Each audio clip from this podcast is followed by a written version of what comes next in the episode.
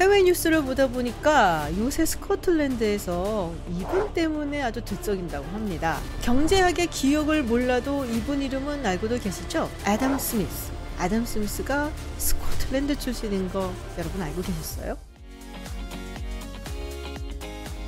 보이지 않는 손, 이 한 문구로 정말 경제학의 역사를 쓴 그런 인물이죠. 아담 스미스가 1723년 6월 5일에 태어났습니다. 그러니까 올해로 300년이 되는 거죠. 그래서 아담 스미스 탄생 300주년에서 스코틀랜드에서 여러 가지 행사도 열리고 뭐 축제도 있다라는 얘기가 있어요. 그래서 오늘은 스코틀랜드 이야기를 조금 해보려고 합니다. 그리고 스코틀랜드 하면 최근에 또 빠질 수 없는 얘기가 있죠. 분리 독립 주장입니다. 네, 제가 사실 올해 초에 스코틀랜드를 다녀왔어요. 영국 여행을 하면서 런던에 있다가 에든버러 쪽으로 가서 조금 다니고 왔는데, 야, 제가 다녀오고 난 다음에 정말 영국을 가는 모든 분들한테 스코틀랜드를 꼭 가시라라고 아주 강추를 하고 있습니다. 그래서 자연스럽게 이렇게 스코틀랜드 그리고 잉글랜드와의 역사 갈등 이런 부분을 조금 더 한 번 더 살펴봤습니다. 사실 이렇게 많은 분들이 United Kingdom, 영국 하면은 잉글랜드, 스코틀랜드, 웨일즈 그리고 북아일랜드 이렇게 네 개로 구성이 되어 있다라는 정도는 많이 아시죠. 특히 지난 월드컵에서 잉글랜드 그리고 웨일즈 팀이 동시에 나와서 아니 저거 반칙 아니야라는 얘기를 했던 기억도 있습니다. 그런데 웨일즈와 달리 스코틀랜드는 이 분리 독립 이야기라든지 그리고 또 캐릭터도 굉장히 강한 것으로 알려져 있어서 우리한테 또 많은 이야기거리를 주고는 하죠. 자, 스코틀랜드 독립 그리고 잉글랜드 이야기를 하면 대번에 생각이 나는 영화가 있습니다. 브레이브하트죠.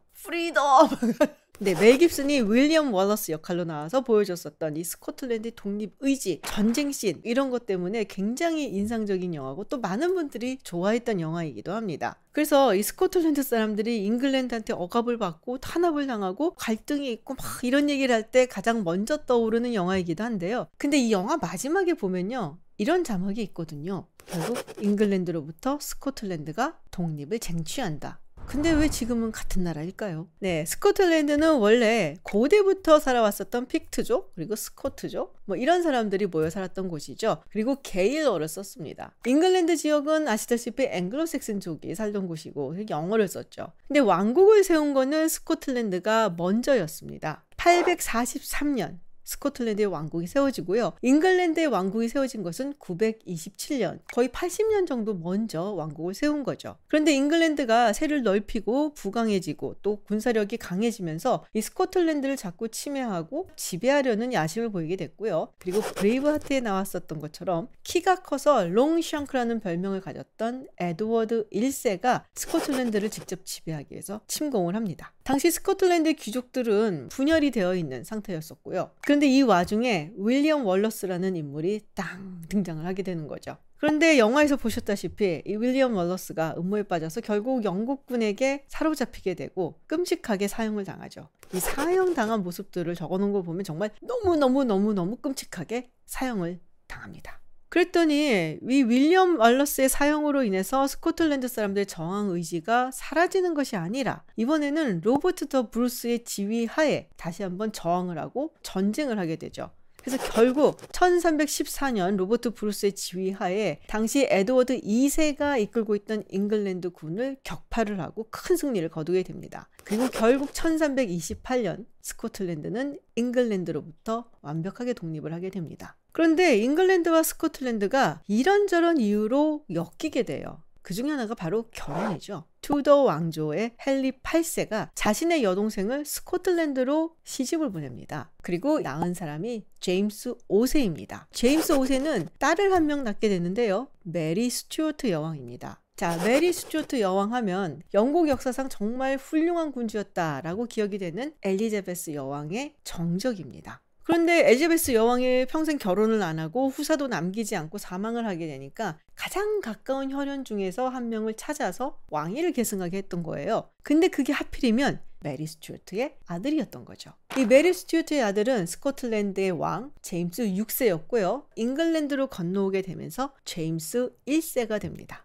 물론 스코틀랜드의 왕과 잉글랜드의 왕이 같았지만 그렇다고 공식적으로 병합을 했던 것은 아니에요. 당시 잉글랜드에는 잉글랜드대로 의회가 있었고 또 스코틀랜드는 스코틀랜드대로 의회가 있었거든요. 그런데 결국 이 스코틀랜드와 잉글랜드가 1707년 Union Act를 통해서 병합하게 됩니다. 그러면서 이전에 이미 병합을 시켰었던 웨일즈와 함께 그레이트 브리튼이 생겨나게 되는 건데요. 그러면 스코틀랜드는 왜 잉글랜드와 합병을 했을까요? 우리가 대체로 뭔가 잘 이해가 안 되는 일이 생길 때 한 가지 이유가 대체적으로 나옵니다. 돈이죠.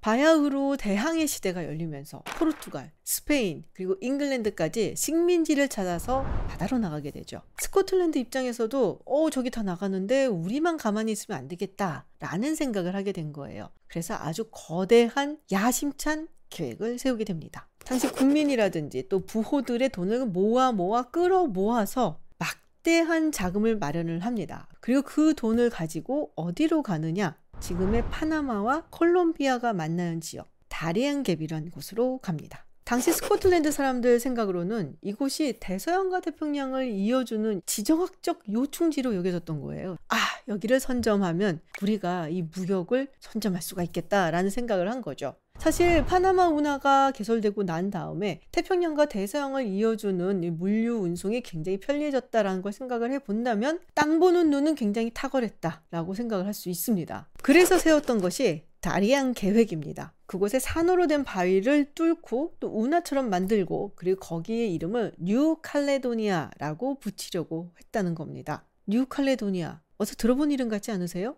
사실 남태평양에 이런 곳이 현재 있습니다. 현재는 신혼여행지로도 아주 잘 알려진 정말 아름다운 섬이죠. 칼레도니아는 스코틀랜드의 옛날 이름이에요. 근데 원래 이 다리엔 지역에 이 이름을 붙이려고 했었는데 처절하게 실패하는 거죠.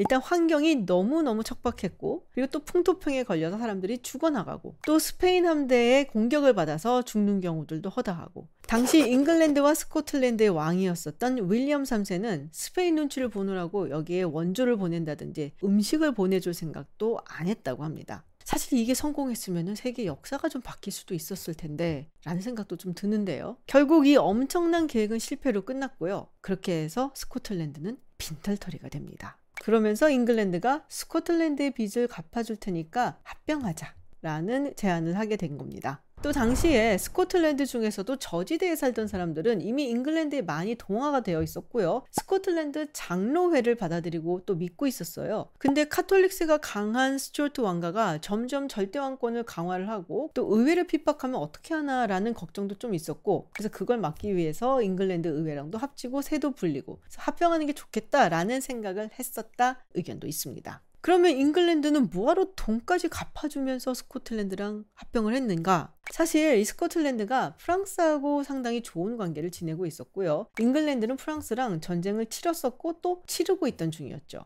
9년 전쟁도 있었고요. 스페인 왕위 계승 전쟁도 있었고요. 근데 이런 와중에 스코틀랜드가 아 이제 돈 없으니까 기댈 데도 없고 그럼 우리는 프랑스에 의탁해야겠다라고 하고 덥썩 프랑스의 손을 잡아버리게 된다면 잉글랜드는 그 상황이 굉장히 우려스러웠던 거죠. 그래서 프랑스한테 손을 내밀기 전에 합병을 해야겠다라고 생각을 한 겁니다. 자, 그러면은 스코틀랜드가 솔직히 돈 때문에 잉글랜드한테 거의 반납한 셈이나 마찬가지인데 스코틀랜드 국민들은 불만이 없었냐? 당연히 불만이 많았죠. 특히 하일랜드에 살고 있는 사람들은 아주 불만이 많았고 자코바이트 반란도 일어나게 되는 거죠. 그런데 18세기 후반 그리고 19세기 들어가면서 조금 변해요. 왜냐? 영국이 변했기 때문이죠.